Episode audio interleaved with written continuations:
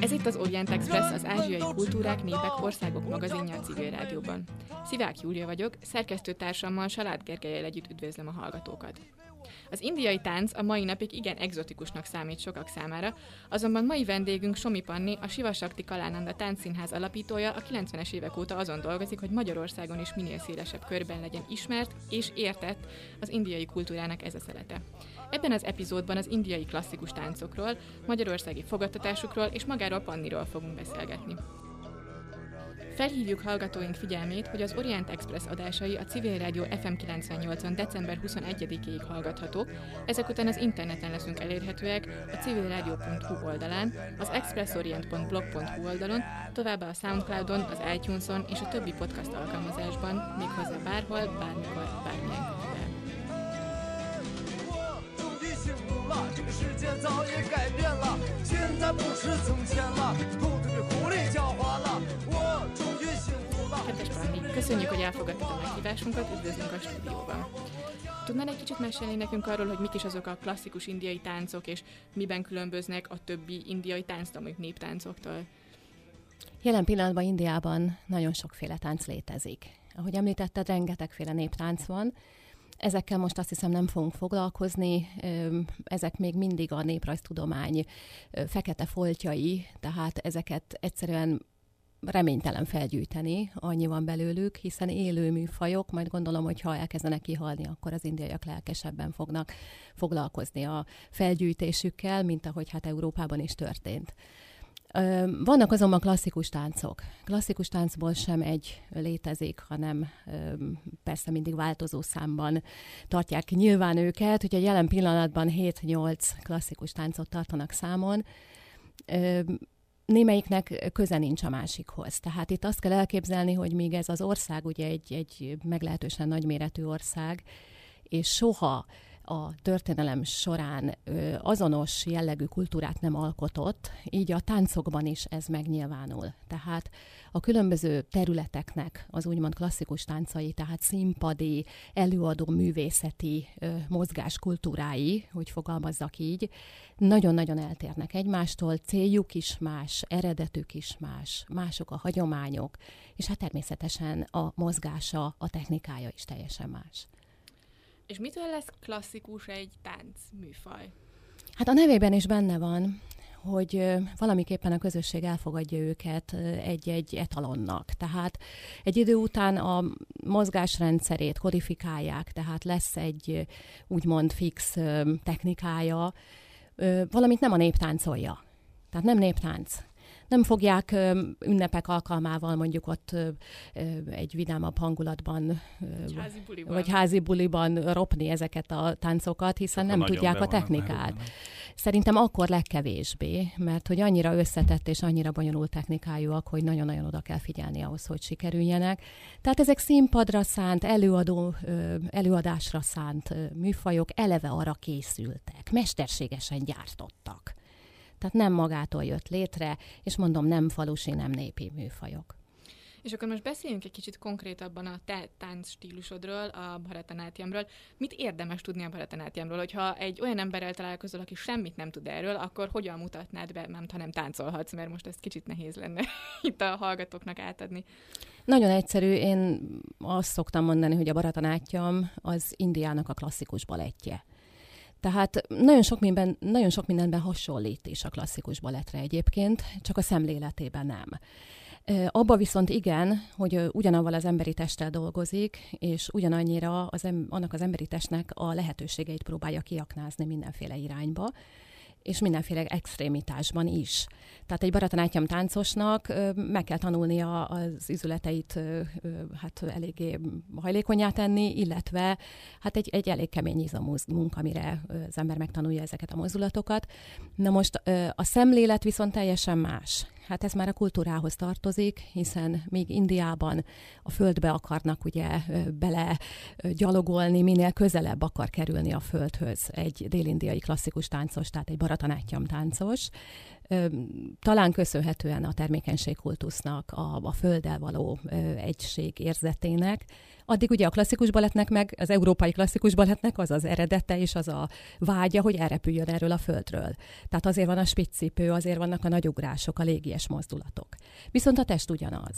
Tehát ugyanazok a 90 fokok, 45 fokok, és egyéb eléggé favágással megtanulható mozdulatok.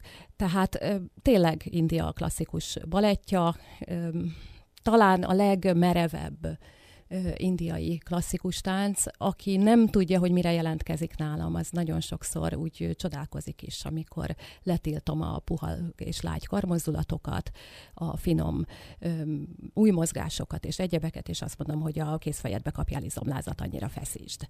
Tehát bizony a szemlélet teljesen más. De hogyha jól tudom, akkor a európai klasszikus balettnak és a Bharatanátyamnak egészen konkrét köze is van egymáshoz, hiszen például Anna Pavlova, ha jól tudom, akkor egészen komoly befolyással bírta a Bharatanátyamnak a 20. századi fejlődésére, nem? Hát talán most már igen. Tehát, hogyha azt mondjuk, hogy a Bharatanátyam az valójában egy reform eredménye, tehát egy 20. század első felében ö, megvalósított táncreformnak a gyermeke, ö, akkor igen hiszen ha itt Anna Pavlolát említjük, hát érdemes őt említeni persze, mert ugye a 19. századnak a végén ő abba a vonulatba tartozott az európai balettáncosoknak abba a vonulatába, akik a klasszikus bolettból kiindulva a világ összes többi tánca iránt elkezdtek érdeklődni, hiszen nagy divat volt akkor ugye bármi, ami keleti. Na most ez talán a szerencsénk, hogy ő ennyire érdeklődött, és, és bár nem nagyon tanult, de attól még megpróbálta utánozni az indiai mozdulatokat, mert nagyon sokaknál felhívta a figyelmet arra, hogy van Indiában olyan műfaj, amit érdemes akár európai színpadokon is megmutatni, érdemes fúziós előadásokat létrehozni vele, tehát van egy olyan technika, aminek helye van a nemzetközi táncszínpadokon. Ezek a klasszikus indiai táncok mennyire régiek, mennyire, mennyire ősiek, és mennyire modern a mai változatuk? Akár szövegeink vannak, akár ö, ásatásokban kikerült kis szobrocskáink, ez az, tehát valamiképpen valamiféle lelet van arról, hogy milyenek voltak ezek a mozgások. Na most a Baratanátyamnak ö, hát eléggé feltérképezett története van, és az két irányú. Az egyik a drámának, a színháznak a színpadi mozgása. Tehát itt nem csak táncost kell elképzelni, hanem egy színészt, aki egy darabot játszik, és a szövegéhez, a dalhoz valamiképpen egy mozgást társít. Tehát abba minden belefér, tehát maguk a táncmozdulatok is beleférnek, illetve mindenféle akrobatikusabb tevékenységek is beleférnek, hiszen a színpadra ugye minden való, ami azt lendíti elő, hogy a történet érthetővé váljon. Na most ennek a mozgásnak a leírása megmaradt számunkra, mégpedig egy Nátya Sásztra nevezetű szanszkrit nyelvű kéziratban. Ez szerencsére fennmaradt, és az, hogy fennmaradt, azt az is mutatja, hogy ez fontos volt az emberek számára, hiszen csak azok a kéziratok maradnak fel Indiába, amiket időről időre átmásolnak. Na most csak azokat fogják átmásolni, amik ugye fontosak, tehát ez a drámának, és így hát a dráma mozgásának a, a szövege, ez fennmaradt. A másik ág, ami a mai baratanátjam ősét jelenti, az pedig a templomi táncok, a dévadásziknak, a templomi táncos nőknek a mozgáskultúrája. Na most ebből a kettőből ö, mixelték össze a reform során a mai baratanátjamot, és minden mai baratanátjam táncos valójában eldönti, hogy melyikre teszi a hangsúlyt, tehát melyik háttérre teszi inkább rá a hangsúlyt. Én bevallom őszintén a színházat választottam, tehát tőlem a divadászi ö, világ távol áll, Persze megtanultam azt is, megfoglalkoztam vele, de, de hát én inkább a színházzal foglalkozom. És akkor ezt hogyan kell elképzelni a gyakorlatban, hogy különböző, tehát hogyha mondjuk gurut választasz magadnak, akkor eldöntöd, hogy te melyik tradíciót szeretnéd jobban követni? Ez attól függ, vagy, vagy ez már egy egyéni döntés, hogy mindent meg kell tanulni addig, amíg tanulsz, és aztán te választod ki, hogy melyikre? A baradanátyam oktatása az ö, volt az a műfaj, ami legelőször bekerült az iskolai rendszerbe. Tehát mi aki baratanátjam táncos, az nem gurut választ magának, tehát ez persze jól hangzik, ugye indiai műfajoknál jó a guru. Én nem tudok megnevezni gurut, meg nem is akarok. Én iskolába jártam, tehát egy művészeti főiskolára jártam, az az ottani balettintézet körülbelül, és hát annak van egy tananyaga, amit az ember elsajátít akkor is, ha tetszik, és főleg akkor, ha nem tetszik. Tehát ott is ugyanaz van, mint a világ bármelyik profi táncosképző intézményében, hogyha beleférsz a kockába, akkor jó, ha nem férsz bele, akkor addig tuszkolnak, amíg bele nem fogsz férni. Tehát természetesen mindent megtanulsz, ami, ami ezzel a műfajjal kapcsolatos, és amit ott ö, előírnak, és amikor kikerülsz az iskolából, és azt mondod, hogy most elég volt az iskola rendszerű ö, oktatásból, és inkább a saját lábamra állok, és választok magamnak műfajt, úgymond, a baratanátjamon belül, akkor már úgyis azt a repertoárt fogom megtanulni, ami nekem tetszik, és amiben el tudom képzelni a jövőmet, és esetleg azon a vonalon szeretnék én magam később kiteljesedni, azon tovább menni. Úgyhogy itt már mindenki azt csinál, amit akar, és hát nyilván az évek során abba az irányba fog elmenni, ami neki kényelmes a barattanyátyam táncok, ezek ugyanúgy sztorit mesélnek el, történetet mesélnek el, mint az európai balett előadások? Tehát van mögöttük valami történet, amit el akarnak mondani? Természetesen. Tehát itt a, a történetek persze régen mindenképpen mitológiai történetek voltak, de hogyha nagyon-nagyon régre visszamegyünk, akkor akár királydrámák is lehettek. Tehát ugye szanszkrit drámákat megnézzük, akkor, akkor azok ilyen, ilyen Shakespeare stílusú bonyodalmas történetek, ami hát nyilván indiai közegbe helyezve képzelendő el. Tehát igen, történetet mesélünk, olyan nagyon jó kellékekkel meséljük a történetet, hogy sokkal könnyebb a helyzetünk, mint mondjuk a balettáncosnak, mert a balettáncosnak nincs keze, nincs kézfeje, nem kommunikál a kézfejével. Tehát ő neki maximum gesztusokat tud ugye mutatni vele, de hát nekünk ott vannak az ujjaink, és úgy beszélünk vele, mint egy, egy, nyelvvel, tehát valójában le lehet fordítani azt, hogy egy baratanátjam táncos mit mesél a, a kezeivel. Ez a technika, ez egy nagyon-nagyon régi technika, ez is már a színházból származik. Nagyon sokan feltételezik, hogy egyébként azért, mert hogy a színház szövegének az, a megértése már egyre nehezebbé vált. Tehát ezért átkerült a színész feladatai közé, hogy valamiképpen a szövegen kívül is magyarázza el azt, hogy miről szól a darab. És így alakulhattak ki a kézjelek, amik a szöveget kísérik gyakorlatilag bármit el lehet vele mondani. Persze mondjuk a mobiltelefont már így nehezebben tudnám elmutogatni, de lehet, hogy még az is sikerülne. Ez egyébként annyira egy, egy gesztus nyelv, amit megtanulunk, és valójában szótárként használhatunk, hogy annak idején, amikor az iskolába jártam, és hát voltak hosszadalmasabb ünnepek, amikor ott kellett órákon keresztül ülni, és hát persze a kedves diák egy idő után már nagyon unja magát, akkor a táncosok elkezdtek kommunikálni egymással, mutogatással. Úgyhogy kialakult kézjel elég sok modern dologra is. Említetted, hogy gyakran ö, vallásos történeteket mesél el a Bharatanátyam. Mennyire kapcsolódik a vallásossághoz a Bharatanátyam? Vannak például mondjuk muszlim Bharatanátyam táncosok? Ha a családja engedi, akkor vannak.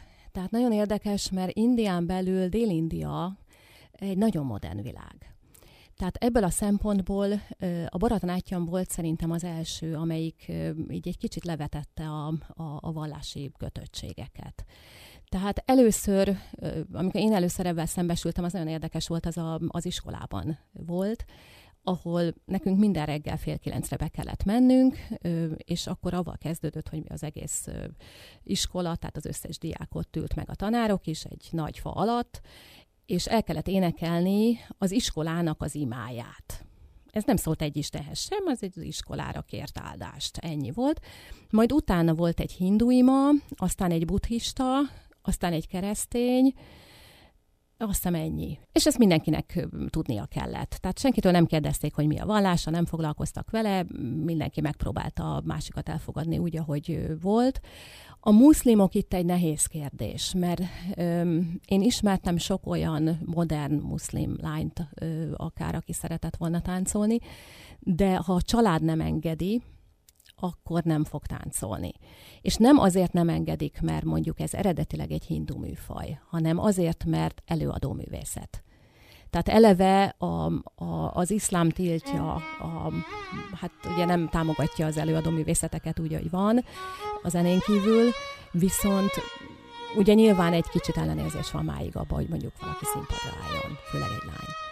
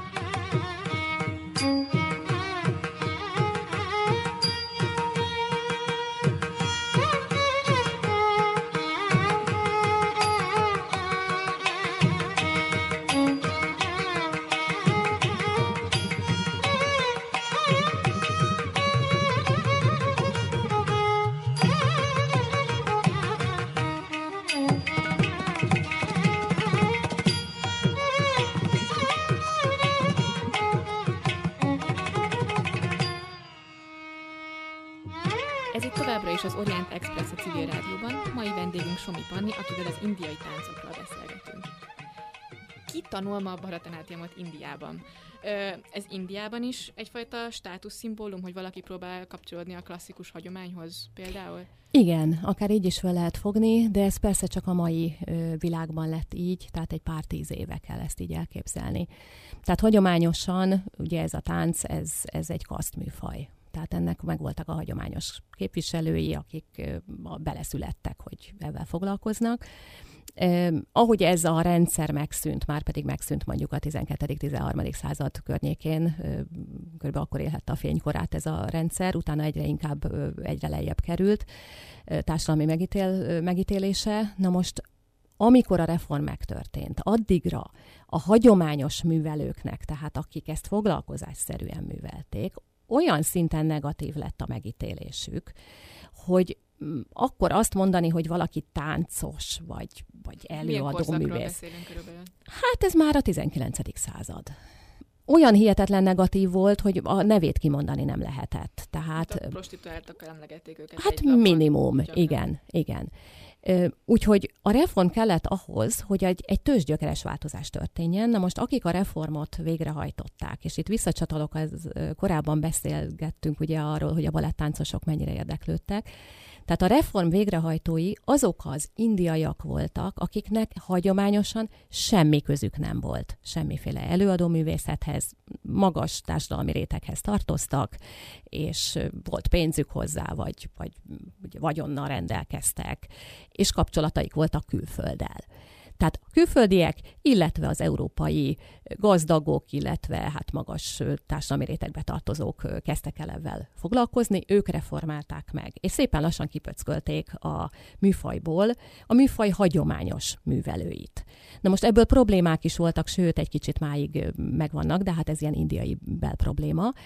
Az eredmény viszont az lett, hogy annyira sikerült ö, megjavítani a megítélését ennek a műfajnak, és annyira sikerült totálisan elhatárolódni a hagyományos műfajtól, hogy igen, olyan helyzetbe került, mint a balett. Hogy egy picit elvárás is, hogy bizonyos körökben, Dél-Indiában mindenképpen, bizonyos körökben táncot és lehetőleg még zenét is tanuljanak a gyerekek. De mondjuk ez például a lányoknál ilyen a házassági piacon jelent valamiféle előnyt, hogy akkor szépen tud énekelni a kislányom, tessék, nézzék, itt énekel most egy kicsit, vagy akkor táncol egy kis peretenátjamat, vagy ez? Természetesen, hogy... és hát ebből egy iszonyatos nagy biznisz is lett Indiában, mégpedig annyira, hogy ugye tanítatják a lányokat baratanátjamra, megtanul egy teljes repertoárt, olyankor van egy hivatalos előadás, tehát ugye az első, az arangétram, tehát az első színpadra lépése és az első ö, teljes előadása, azt fölveszik videóra, semmi más nem fontos, mint a videófelvétel, és utána soha többet az életbe egy táncterembe nem fog bemenni, soha több előadása nem lesz, ez csak azért kell, mert ezt meg lehet mutatni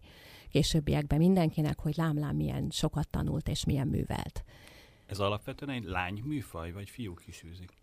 Nem lányműfaj, tehát mint piac úgy természetesen lányműfaj, de profi táncosok között hát 50-50 körülbelül, mára legalábbis. Nagyon sok fiú van, ahol én tanultam, ott is az osztályomban fele fiú, fele lány volt. Nagyon jók a férfi táncosok, annyi a különbség, hogy ha egy fiú arra adja a fejét, hogy baratanátyam táncos lesz, elmegy egy művészeti főiskolára és megtanulja a műfajt, abból az is lesz, legalábbis nagy százalékban. A, tehát nekem is valamikori osztálytársaim, azok már a menő táncosok, tanárok, iskolaigazgatók, stb. lettek. A lányoknak nagyon pici százaléka lesz profi későbbiekben. Ez történik a külföldiekkel, mert ők úgy körülbelül a fiú kategóriában vannak. A, az indiai lányok közül viszont nagyon kevés lesz később professzionális táncos. Tehát Dél-Indiában eleve hagyománya van annak, hogy, hogy férfiak táncolnak. Ez talán a katakalinak köszönhető, ez egy másik dél-indiai táncműfaj, ami kifejezetten férfi műfaj. Ahol Na most szerepeket is férfiak játszanak. Hagyományosan igen. Ők már elkezdték beengedni a lányokat, tehát azért ott is az megtörtént már itt a, a változás. De a Baratanátyam esetében nagyon sok férfi táncos ilyen katakali családokból kerül ki. Tehát ahol én tanultam ott is, nem az, hogy ők voltak ugye a tanárok, illetve a darabok férfi szereplői, de a kathakalit is kötelezővé tették az iskolában. Tehát a fiúk számára azt muszáj volt tanulni, mert ugye ez egy drámai műfaj, tehát nagyon jó előadó lehetőségekkel rendelkezik. Tehát Dél-Indiában picit más a helyzet. Ott jobban teret kapnak a férfiak a, a táncban, Inkább az a helyzet, hogy nagyon jó női táncos a ritka. De talán azért, amiről az előbb beszélgettünk, hogy, hogy nagyon sokan abba fogják hagyni, és én megmondom őszintén, Magyarországon kezdtem el küzdeni ez ellen, mert ugye Indiában én nem szeretem ezt a hozzáállást, hogyha egy nőt férhez adnak, ugye, akkor meg lesz gyereke, akkor attól kezdve gyakorlatilag megszűnt a létezése, megszűntek a kapcsolatai, megszűnt, amit addig tanult, és megszűnt minden tevékenység, ami a családon kívül van és azt hiszem, hogy most került el oda legalábbis a délindiai lázadási szint, a, a, a nők lázadási szintje, hogy most már megpróbálnak ők is valamiféle mozgásformát, vagy a, régi dolgokat, amiket tanultak, picit feleleveníteni. Annyit beszéltünk már erről az iskoláról, eh, ahol te tanultál, amúgy a, a Kaláksétra művészeti főiskola. Eh, egy kicsit beszéljünk arról, hogy te pontosan hogy is kerültél oda ha jól tudom, akkor te nem csak indiai táncos, hanem diplomás indológus is vagy. Hogyan kerültél, ho- hogyan jutottál el az indológiáról az indiai táncig, vagy melyik volt előbb? Hogy alakult ez az egész? Én egy mezei indológus hallgató voltam Budapesten, 85-ben kerültem egyetemre, és hát akkor még teljesen más volt az indológus képzés, mint most. Tehát nálunk öt év volt, sőt, egyetemen belül kellett bekerülni, tehát még úgynevezett B-szak volt annak idején. És hát Engem a szanszkrit vonzott, úgyhogy én, én inkább a szanszkrittal foglalkoztam, és azon belül pedig a dráma. Tehát én elkezdtem indiai színházzal foglalkozni. Ez elég nehéz volt a 80-as évek végén Magyarországon, mert se anyag, se semmi nem volt, viszont egy előnye volt annak, hogy indológus hallgató voltam, kaptam ösztöndíjat. Akkor volt egy államközi egyezmény, aminek keretében tudtam én kimenni egy ösztöndíjjal, tehát én a Government of India ösztöndíjasa voltam, és választhattam, hogy hova megyek. És akkor mélyen magamba szálltam, hogy hát mit szeretnék én Indiába tanulni, semmi olyat, amit itthon is megtudok, vagy akár Nyugat-Európába, vagy bárhol máshol. Úgyhogy valami gyakorlati dolgot szeretnék tanulni, és én nekem itt jött be az, hogy valami olyan gyakorlati dolgot, egy mozgásformát, ami engem segít abban, hogy megértsem mondjuk a Nátyasástra szövegét. Mert az egyértelmű volt, hogy nyelvész irányból és szobatudósként fordítanak oda dolgokat, de hogy annak semmi köze a valósághoz, az biztos. Tehát ezt egy olyan fogja megérteni, aki a saját bőrén is érezte, hogy mit lehet megcsinálni és mit nem. A mozgás nem állt tőlem távol, tehát én sportoló voltam, az izmaim rendben voltak, és tudtam, hogy meg, meg tudok bármit tanulni. Úgyhogy én nyeltem egy nagyot, és azt mondtam, hogy akkor talán én kimegyek táncot tanulni. Persze itt jött az érdekes kérdés, hogy akkor írjam be annak az iskolának a nevét, ahova szeretnék menni. Na most ezt azért jelzem, 80 hétben adtam be a papírokat, igen, körülbelül. Tehát akkor itt Magyarországon nem volt internet, most csak így ennyit mondok. Semmiféle lehetőség nem volt arra, hogy én egyáltalán egy iskola nevet valahonnan kiderítsek. Úgyhogy kutató munkába kezdtem, és hát többek között elmentem a táncművészeti főiskolának, akkori balettintézetnek a könyvtárába is, és akkor ott ide elkezdtem túrni, és egy magazint találtam, amiben volt egy riport, egy 70-es évekbeli riport, a Kaláksétra iskola együttesével, akik Magyarországon is turnéztak és akkor nekem tetszett, elolvastam, tetszett, és amit abból ki tudtam jegyzetelni, azt beírtam a jelentkezési lapra. Persze a felére nem tudtam válaszolni, de úgy látszik, ez nem volt nekik probléma, mert, mert ennyire híres volt az iskola. Na most akkor én még nem tudtam, hogy ez gyakorlatilag olyan ebben a műfajban, mintha én mondjuk balettáncos lennék, és a Szentpétervári Baletti Akadémiára szeretnék jelentkezni. Ez később derült ki számomra, de lehet, hogy ez így jobb is volt. Úgyhogy így kerültem ki aztán Indiába, és kezdtem el hát a tanulmányaimat, amik az elején nem voltak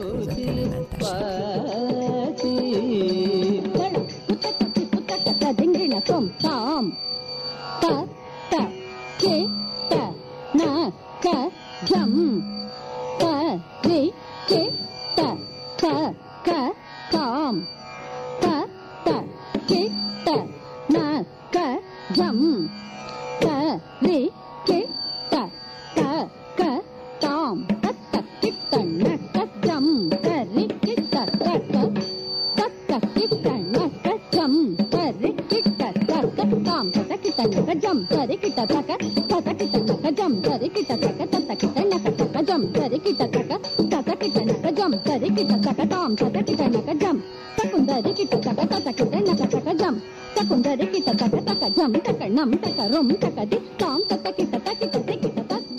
zökkenőmentesek. Továbbra is az Orient Express a civil rádióban. Mai vendégünk Somi Panni, akivel az indiai táncokról és ö, a saját táncos pályafutásáról beszélgetünk.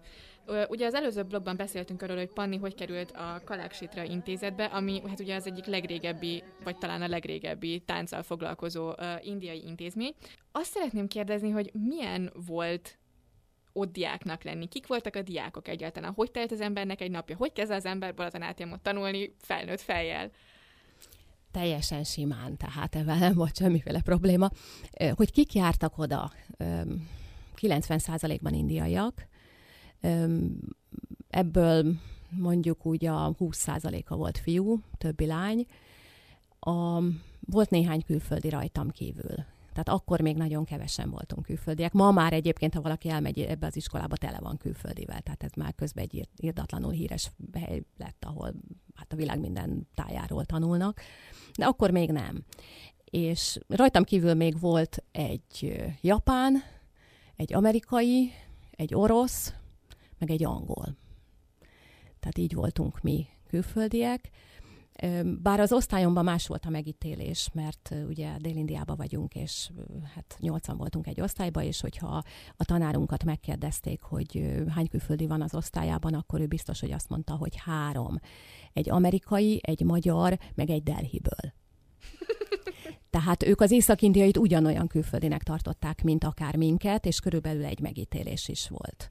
Egyébként felnőtt fejjel teljesen simán lehet tanulni, hát itt megvannak a, az alapok, és elindul az ember az A betűnél, és aztán később megtanul olvasni, tehát ez pontosan így történik, és nem, hát az borzasztó izomlázakkal járt. Tehát én egyébként nagyon magas véleménnyel voltam a saját testi képességeimről, de aztán utána visszavettem belőle egy picit, mert hát ekkora izomláz. Volt olyan izomlázam, hogy nem tudtam utána felszállni a biciklimre, amivel haza szoktam menni, úgyhogy toltam hazáig. Öm, és benneteket, mint külföldieket, mennyire kezeltek másképp? Tehát volt egy külön csoportotok, ahol az alapoktól tanítottak benneteket, vagy csak így hozzácsaptak az indiaiakhoz, akik esetleg már gyerekkoruk óta tanulták ezt az egészet, vagy milyen volt külföldének lenni ebben az intézményben, és egyáltalán Dél-Indiában? Senkit nem érdekelt, hogy külföldi vagyok, vagy nem vagyok külföldi. Itt nem számított az, hogy valaki képzett táncos, vagy pedig nem tanult még soha semmit. Tehát ha valaki bekerül ebbe az iskolába, akkor ugyanolyan kezdőnek számít, akkor is, hogyha soha nem csinált semmit előtte, és akkor is, ha már mondjuk fellépő táncos volt. Volt olyan osztálytársam, aki malajziai tamil volt, fellépő táncos volt Kuala Lumpurban. Csak kellett neki egy diploma eljött ide, na ugyanúgy az alapoktól kellett kezdeni, osztálytársam volt. Nagyon örültem neki egyébként, mert, mert hát sokat tanultam tőle. De egyébként alapoktól tanul mindenki, senkit nem érdekel, hogy kinek mi a háttere. A baratanátjamon belül is nagyon sokféle műfaj van. És mivel hogy ennek a, az iskolának megvan egy jellegzetes stílusa, amit csak úgy szabad, ezért nem fogadnak el semmiféle más képzettséget. Tehát nem kérdeznek semmit, mindenki az elejétől csinálja. És egy idő után mindenki pontosan ugyanúgy néz ki. Amikor hazajöttél, akkor mit tudtál itthon kezdeni az Indiában szerzett tánctudásoddal? Volt erre valamiféle piac vagy érdeklődés? Én nem akartam semmit kezdeni az Indiában szerzett tánc tanulmányaimmal az elején.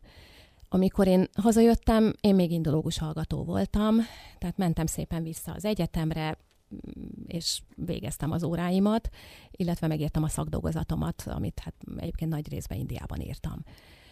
A, Hát másképpen kezdődött az elején. Nem tudtam, mit akarok kezdeni ebben a tánccal. Én nem akartam feltétlenül táncos lenni, és hogy erre szálljam az egész életemet, mint ahogy ugye történik is, ezt aztán végképp nem akartam. De nem, eszembe se jutott. Úgy indult az egész, hogy engem egyszer megkértek, hogy tartsak egy bemutatót, mert hogy hallották, hogy én mit tanultam. Tartottam bemutatót, és szakmai körökben, tehát táncos körökben elterjedt az, hogy én egy ilyen műfajt hoztam haza, és elkezdtek megkeresni először a modern táncosok, aztán a Balettintézetbe mentem tánctörténetet tanítani, tehát ennek az indiai tánctörténetnek a, a tanítását rám bízták, illetve hát ott kellett bemutatókat tartanom. Tehát az első úgymond érdeklődők azok a szakmából kerültek ki. Nem hirdettem én sehol, meg nem akartam én ebben foglalkozni, viszont megkerestek modern táncos körből, hogy mi lenne, ha tartanék egy kurzust. Én úgy kezdtem a kurzusokat, hogy azt se tudtam, hogy kell tanítani. Tehát én táncos képzésbe vettem részt, nem tanárképzésbe, tehát teljesen másról van szó. Úgyhogy elkezdtem őket tanítani, de még szerencse, hogy profik voltak, mert hát így azért jobban sikerült, és közben én is belerázódtam. Tehát közben én őtőlük is tanultam sok mindent. A mozgástanítás egyébként nem áll távol tőlem, mert annak idején én edzéseket tartottam, tehát tornaedzéseket tartottam, tehát abban nem volt problémám. De hát magát a műfajt ugye speciálisan kell oktatni. Úgyhogy szépen lassan alakult. Aztán úgy, úgy kezdtek megkeresni, akkor lett egy kezdőcsoportom, akkor már jöttek olyanok is, akik nem profik voltak, hanem, hanem csak az utcáról érdeklődők, egyetemről jöttek. És aztán amikor eljutunk oda, hogy 90-es évek első fele, akkor volt olyan kezdő csoportom, hogy 80-an voltak az órán egy tornateremben. Én egy gerendán állva tanítottam, az volt a katedra. Fölmentem a gerendára, és ott tanítottam, ott mutattam a lépéseket. Még jó, hogy tornász voltam annak idején, így nem estem le. És hát olyan hihetetlen érdeklődés volt. Na most ez a hihetetlen érdeklődés, Persze nem tartott sokáig, mert ugye az első izomlázak azok meglehetősen megritkították a, a, az osztályt, meg én azért tettem is róla, hogy picit ritkuljan. Tehát az első pár hónapban írdatlan órákat tartottam. Ennek egyébként máig híre van, mert vannak olyan táncosaim, akik akkor kezdték, és szörnyűségeket mesélnek rólam a mostaniaknak. Hát aztán múlt az idő, és ahogy elindultak a mindenféle hastáncok, meg, meg egyéb könnyedebb mozgásformák, akkor azok, akik csak egy tükör előtt szerettek volna szép indiai ruhában löty- lötyögni, azok átmentek oda. Nálam pedig maradtak az eltökéltek, és a, a mindent kibírók, és, és a színház iránt rajongók. Úgyhogy mára ö, teljesen átalakult egyébként a kép, tehát ha most összehasonlítanám a mostani ö, tanítványaimat a 90-es évek elején kapott tanítványokkal, akkor teljesen másmilyenek lennének. És amikor elkezdtél tanítani a 90-es évek elején, akkor az emberek mit értettek ebből? Mit tudtak Indiáról egyáltalán? Mit tudtak az indiai táncokról? Mi vonzotta őket? Minden vonzotta őket, ami Indiával kapcsolatos. vagy? Valószínűleg igen, de ne, nem volt baj. Tehát én ott elkezdtem azt csinálni, hogy, hogy én tudtam, hogy ők érdeklődnek, és lehet, hogy táncosnak nem volt alkalmas, aki odajött, és, és alkatilag, meg, meg ugye azért itt kell valami tehetség hozzá, meg képesség. Ez nem volt meg. De a lelkesedés akkora volt, hogy nagyon sokak számára kinyílt India És teljesen mindegy, hogy melyik szegleténél fogja meg egy érdeklődő, hogy mi az az első löket, amit kap, mi az, ami megfogja. Onnantól kezdve elkezd érdeklődni. Nagyon-nagyon sokan indológia szakot végeztek, akik annak idején nálam elkezdtek táncolni.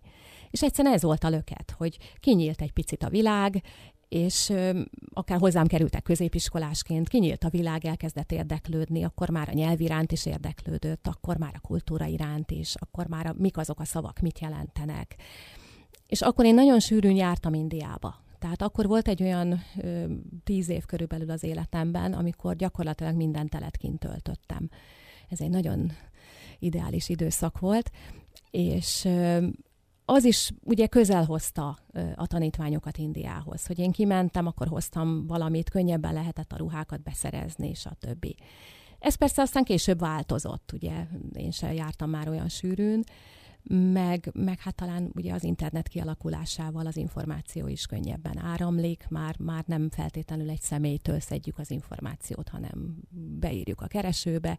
Tehát minden alakult ha össze kéne hasonlítani ezeket a korai tanítványaidat azokkal, akik mostanában kezdenek el tőled Bharatanátyamot tanulni, mit veszel észre, mennyiben változott a hozzáállásuk? Többet tudnak Indiáról, esetleg más sztereotípiákkal állnak hozzá a dologhoz, jobban értik ezeket a klasszikus műfajokat is? Mi a tapasztalatod?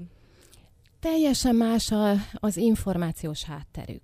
Tehát ha már valaki eljön most egy Bharatanátyam táncórára, akkor már pontosan tudja, hogy hova jött akkor már utána nézett, látott előadást, nem feltétlenül az enyémet, akárkiét.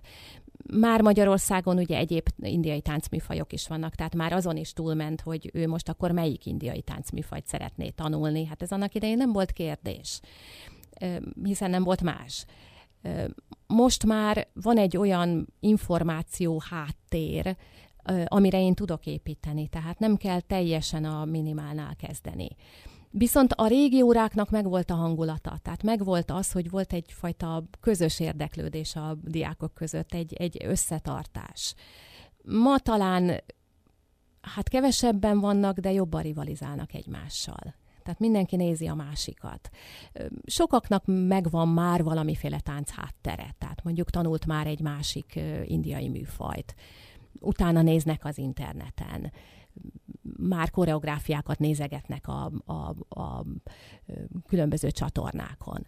Tehát nekem ez ellen kell harcolnom, mert a sztereotípiák most már máshol vannak.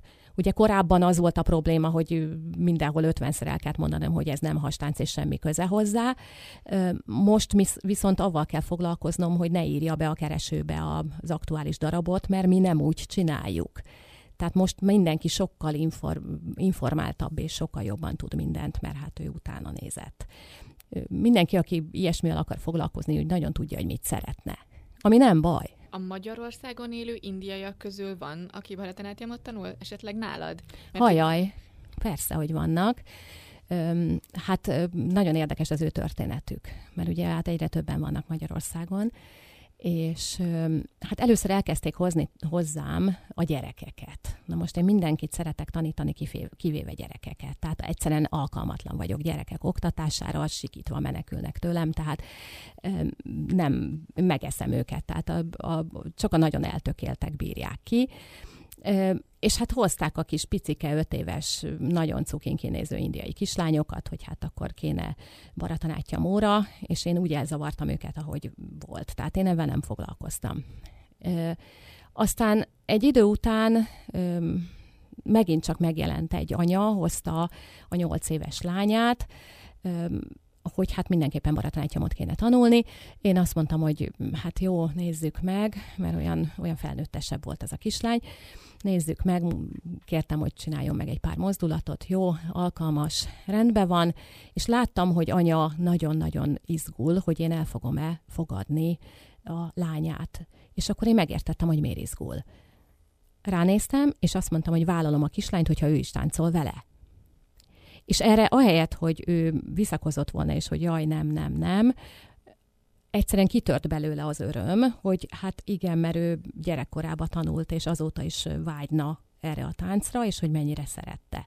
Na, ők voltak az elsők, akik mint anyalánya elkezdtek járni hozzám, színpadra kerültek, olyan szintre jutottak, otthon gyakoroltak, és ami hihetetlen sebességgel tudtak fejlődni. Majd utána, hát már így bevállaltam egy gyerekcsoportot, úgy, hogy anyák is. És ettől kezdve sportot űzök abból, most már rendszeresen, hogy az itt élő indiai felnőtt nőket jöhetnek a férfiak is, csak ők általában dolgoznak. Tehát a felnőtt nők jönnek hozzám táncolni, imádják, szeretik, teljesen másképp lehet tanítani őket. Mert nagyon sokan semmit nem csináltak otthon előtte, ott nincsenek sportok, nincsenek tornaórák, tehát egyszerűen az alapmozgás koordináció nincs meg, tehát sokkal alapabbról kell őket indítani, viszont annyira örülnek, és annyira lelkesek, és annyit gyakorolnak, hogy elérik azt a szintet, amit a magyarok.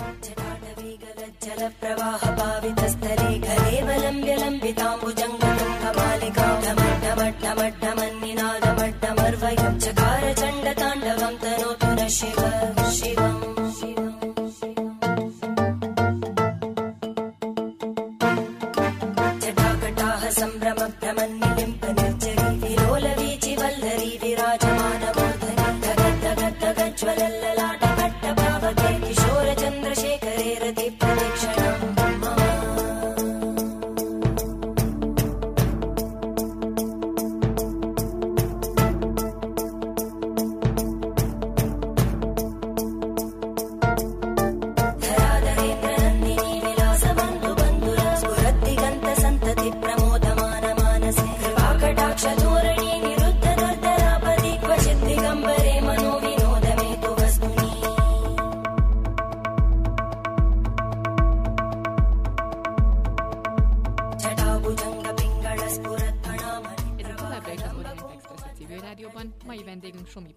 Akivel az indiai táncokról beszélgetünk. Ugye beszélgettünk már arról, hogy te hogy tanultál, és hogyan kezdtél el tanítani. Most szeretném, hogy egy kicsit beszélgetnénk a társulatodról is. Ugye a Sivasakti Kalánanda Táncszínház. Először is szerintem beszéljük meg, hogy mit jelent a táncszínháznak a neve. Nem szántam beszélő névnek, Ö, valójában csak magunknak jelent, de azért elmondom. Tehát a Siva, ugye ez a férfi, Sakti a nő, tehát ez egy picit a modern yin tehát a férfi és nő egysége, tehát körülbelül ennyit jelent. Én fontosnak tartom, hogy az én műfajom az nem egy női műfaj, hanem itt férfias energiák is elég keményen dúlnak. A Kalánandának viszont van története, Kalá művészet, Ánanda öröm. Akkor kapta a társulata nevét, hát ugye amikor alakultunk, 97-ben alakult, és ez pont az az időszak volt, amikor a kortárs táncművészetben divat volt a nagyon csúnyát, a nagyon undorítót, a nagyon negatívat és a nagyon depresszióst mutatni. Na most ez persze nyilván a helyén volt abban a korban, meg hát az ember ugye megnéz egy pár darabot, de az, hogy mindegyik ilyen legyen, az nekem abban a pillanatban egy picit túlzás volt, úgyhogy akkor én eldöntöttem, hogy az én együttesemnek a nevében az lesz benne, hogy az öröm művészete. Tehát itt is ez, vagy művészet öröme, tehát ezt jelenti a, a, a neve, és ez a háttere, de nem nagyon szoktam lefordítgatni. Hogy alakult a színház, és milyen darabokat adtatok elő akkoriban is, mostanában? Én azért alakítottam táncszínházat, mert eljutottam arra a szintre, amikor elegem lett abból, hogy én egy indiai műfajnak, ugye a magyarországi diplomatája vagyok, vagy hát minek nevezzem magam, én vagyok itt a, aki megpróbálja felhívni a figyelmet ugye erre a műfajra, megtanítani, és én ennél picit többre vágyom. Tehát arra vágytam, hogy én a saját művészi elképzeléseimet, és saját koreográfiáimat, és saját darabjaimat állítsam színpadra. Én nem vagyok indiai, tehát őrizzék a hagyományt az indiaiak, vannak elegen rá, ezt nem egy magyarnak kell tennie, úgyhogy én ezt használom, ezt a műfajt, és elkezdtem használni, mégpedig a saját céljaimra picit fúziós darabokat is elkezdtem csinálni, tehát felhasználok egyéb műfajoknak is mozgáselemeit. ez aztán később egy nagyon érdekes dolog lett, mert amikor az indiaiak megláttak egy ilyen darabot, akkor oda is vissza voltak tőle, tehát most már ők is elkezdtek ilyesmiket gyártani, de jóval később. Rájöttek ők is arra, hogy egy műfaj az akkor él, és akkor lesz jövője, hogyha tud változni, hogyha az részt vesz abban a világban, amiben éppen él. Na most a baratanáttyam nem egy múzeumi tárgy. Tehát persze le lehet porolni a régi darabokat, meg néha megcsináljuk úgy, ahogy azt annak idején kellett, de ez egyáltalán nem egy, ebben a formájában legalábbis egy, nem egy múzeumi tánc. Tehát itt nem őrizgetjük a hagyományt, hanem használjuk, fejlesztjük, és az éppen adott világnak megfelelően alakítjuk. Tehát én ezt mindig mondtam a táncosaimnak is, hogy ha annak idején feltalálták volna a stretch anyagot, akkor a baratanátja jelmezek stretch anyagból készülnek. Tehát persze fölvesszük a hagyományos jelmezt, de hogyha van jobb, amiben kényelmesebben lehet mozogni, akkor még a jelmezt is meg fogom változtatni. Sívasaktival is történetek, történeteket adtok elő? Nem mindig.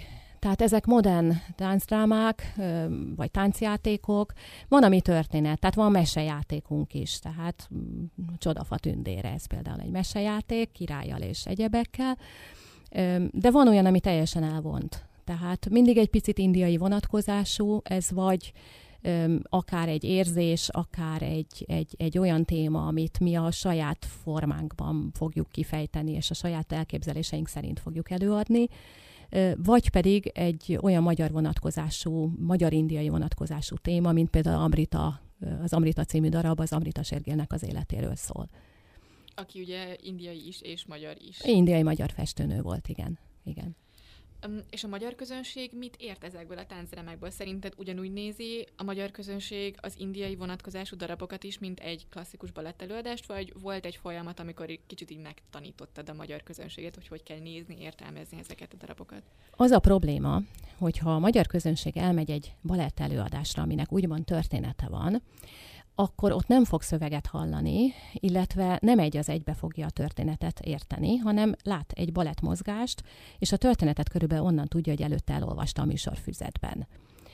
A mi előadásainknál ugyanez a közönség bejön, és miután értesült arról, hogy itt a kézjelekkel, arcjátékkal és egyebekkel, hát ugye akár szó szerint is lehetne értelmezni a történetet, ezért ez a magyar közönség elkanászodott és hihetetlenül fel tudja idegesíteni a fejemet, amikor mondjuk jön egy, egy kedves közönségből valaki, és azt mondja, hogy hát ő ott egy bizonyos résznél nem értette pontosan, hogy ez a mozdulat mit jelentett.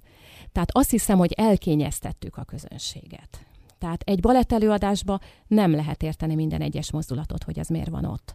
De a baratanáttyamnál, tehát nálunk az indiai műfajban, itt Magyarországon az az elvárás, hogy minden egyes mozdulat érthető legyen, és ha nem érthető, akkor az hiba.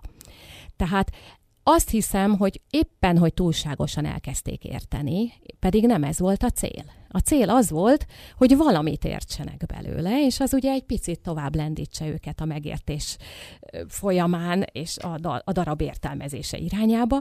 Na most egy picit jól sikerült, tehát túlságosan jól sikerült. Ekkor kezdtem el nagyon elvont darabokat csinálni, amiknek nem volt története, egyáltalán semmi majd utána visszatértem a, a, a, az érthető darabokhoz a gyerekek kedvéért. Most például egy mesejátékon dolgozunk, annak a próbájáról jöttem ide, amiben talán táncból van a legkevesebb. Sokkal több van benne. Beszéd, báb, textilek, mindenféle egyéb, de az egy mesejáték lesz. Egyébként mi a legirritálóbb kérdés vagy megjegyzés, amit így meg szoktál kapni? Nincsenek irritáló megjegyzések. Azt hiszem, hogy én annyira taszítóan nézek ki bizonyos emberek számára, hogy így föl sem merik tenni nekem ezeket a taszító kérdéseket. Legalább interneten nem kommentelnek valamit? Nem, azt a felületet is teljesen elzártam. Tehát talán a, hát egy taszító volt, vagy nem, nem tudom, hogy taszító, de azt sose fogom elfelejteni. Akkor, amikor én a gyerekeimet vártam, tehát terhes voltam. Hatodik hónapig mind a kettővel színpadon voltam, mert nem nagyon látszott. De hát utána már nem volt olyan ruha, amiben belefértem volna, és hát előadás attól még volt, csak akkor én konferáltam, vagy hát valamiképpen összefogtam az egészet. Az még nem táncinázi darab volt, hanem csak klasszikus előadás. És hát ott álltam egy száriban, egy rendes utcai száriban, mégiscsak indiai ruhát vettem föl, ugye hát megadom a módját. Majd az előadás után odajött hozzám, dulva fulva egy úr, hogy ő azért jött ide a színházba, hogy engem lásson táncolni. És itt mindenkit lát táncolni, csak engem nem. És ott álltam pontosan egy héttel szülés előtt. És akkor így le kellett nyomnom a szárit, és megmutatni a hasamat, hogy de kedves uram, hát mindjárt szülök. Úgyhogy ezt nem felejtem el a közönség részéről, de egyébként, e, e, hogy is mondjam, olyat, hogy én a mérges legyek, vagy irritáljon, vagy zavarjon, olyat nem szoktak föltenni. Amúgy a darabjaitokat hol lehet megnézni? Van állandó játszóhelyetek? Nincsen természetesen állandó játszóhelyünk. A darabjaink bemutatója a Nemzeti Táncszínházban volt mindig. Remélem valamilyen formában ezután is ott lesz. Hát a Várszínházban voltunk ugye sokáig, majdnem mindegyik darabnak ott volt a bemutatója, ott játszottuk őket rendszeresen, csak hát ugye a Várszínházból ki kellett költözni, és akkor elindult a cigányélet. Nemzeti Táncszínháznak is a cigány élete, tehát ugye különböző bérelt helyszíneken lehetett előadni a, a darabokat. Egyre kevesebb előadás lett, és hát gyakorlatilag itt vagyunk most is, mert ugye megépült az épület, de attól még előadásban nincs több. Tehát a Nemzeti Táncszínház, ami befogadunk továbbra is, illetve hát vannak visszatérő helyszínek, ahol játszunk, az ötvös tízben például, az egy ilyen kamara, van ott egy ilyen kamara színház, úgyhogy ott. Régen nagyon nagy szín, színházakban voltak az előadások, amiknek nagy a befogadó képesség, aztán rájöttem, hogy az nem jó mert messziről ezt a műfajt nem jó nézni. Tehát itt, itt látni kell az arcot, látni kell a, a picike mozdulatokat, tehát én akkor érzem jól magam, hogyha egy olyan 100-150 fős nézőtér előtt játszom. És az utolsó kérdésem az lenne, hogy legközelebb hol lehet benneteket látni, és mit lehet látni? Az új mesedarabunknak, a Mese a varázsgyűrűről, ennek a bemutatója november 17-én lesz egy picike helyen, a Független Pedagógiai Intézetben, mesejáték, ingyenes ráadásul, úgyhogy mindenki bejöhet. A, lesz egy rendes táncínházi előadásunk november 28-án az Ötvös 10-ben, ez két részből áll. Az első része egy táncjáték, az a címe, hogy az, az idő ura. Ez Siváról szól, a tánc istenéről, és mm, egy, egy kb. 60 perces táncjáték. A második részben pedig klasszikus indiai táncot fogunk bemutatni. Tehát ez talán a, a, az az összetett előadás, amiből úgy lehet szembesülni avval, hogy mi körülbelül mivel foglalkozunk. Nagyon köszönjük Somi Panninak, hogy elfogadta meghívásunkat, és köszönjük a hallgatóinknak a figyelmet. Önök az Orient express a Civil Rádió ázsiai magazinját hallották, a műsor Család Gergely és Szivák Júlia vezették. Tartsanak velünk a jövő héten is. Felhívjuk figyelmünket, hogy az Orient Express adásai podcast formájában és az interneten is elérhetők. A címünk expressorient.blog.hu, emellett Orient Express néven ott vagyunk a Soundcloudon, az iTunes-on és a többi podcast alkalmazásban is. A Facebookon pedig a Pázmány Péter Katolikus Egyetem Modern Kelet-Ázsia kutatócsoportjának oldalán lehet megtalálni az adásokat és készítőiket. A viszonthallásra!